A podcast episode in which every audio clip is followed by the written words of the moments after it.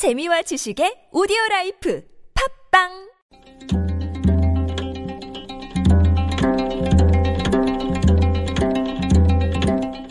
한문학자 장유승의 길에서 만난 고전 남에게 돈을 빌리고서 종종 잊어버리는 때가 있지요. 빌려준 사람이 어렵게 말을 꺼내면 그제야 비로소 돈을 빌린 사실을 떠올리고 얼른 돌려주곤 합니다. 반대로 남에게 빌려준 돈은 좀처럼 잊어버리는 법이 없습니다. 그 사람을 만날 때마다 빌려준 돈이 생각나서 마음이 불편해집니다. 갚으라는 말을 꺼내기가 어려워 그냥 주어버린 셈 치는 사람도 있습니다. 하지만 결코 잊어버리지는 않습니다. 이처럼 남에게 베푼 은혜는 좀처럼 잊지 않지만 남에게 입은 은혜는 종종 잊어버리곤 하는 것이 사람입니다.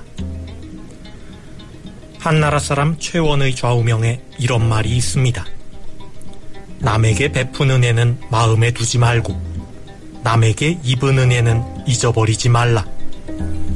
문선이라는 책에 나오는 내용입니다.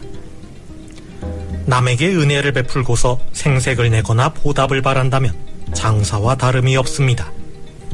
일단 남에게 은혜를 베풀었으면 깨끗이 잊어버리는 것이 바람직합니다. 반대로 남에게 은혜를 입었다면 쉽게 잊어서는 안 됩니다.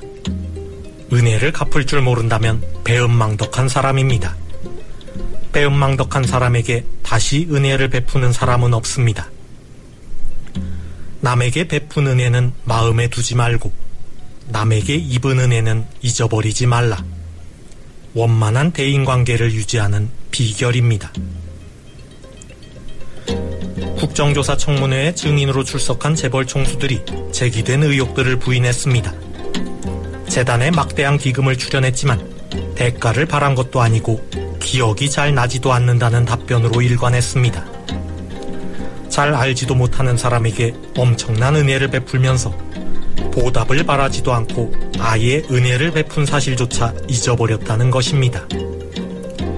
남에게 베푼 은혜는 마음에 두지 말라더니 참으로 훌륭한 분들입니다.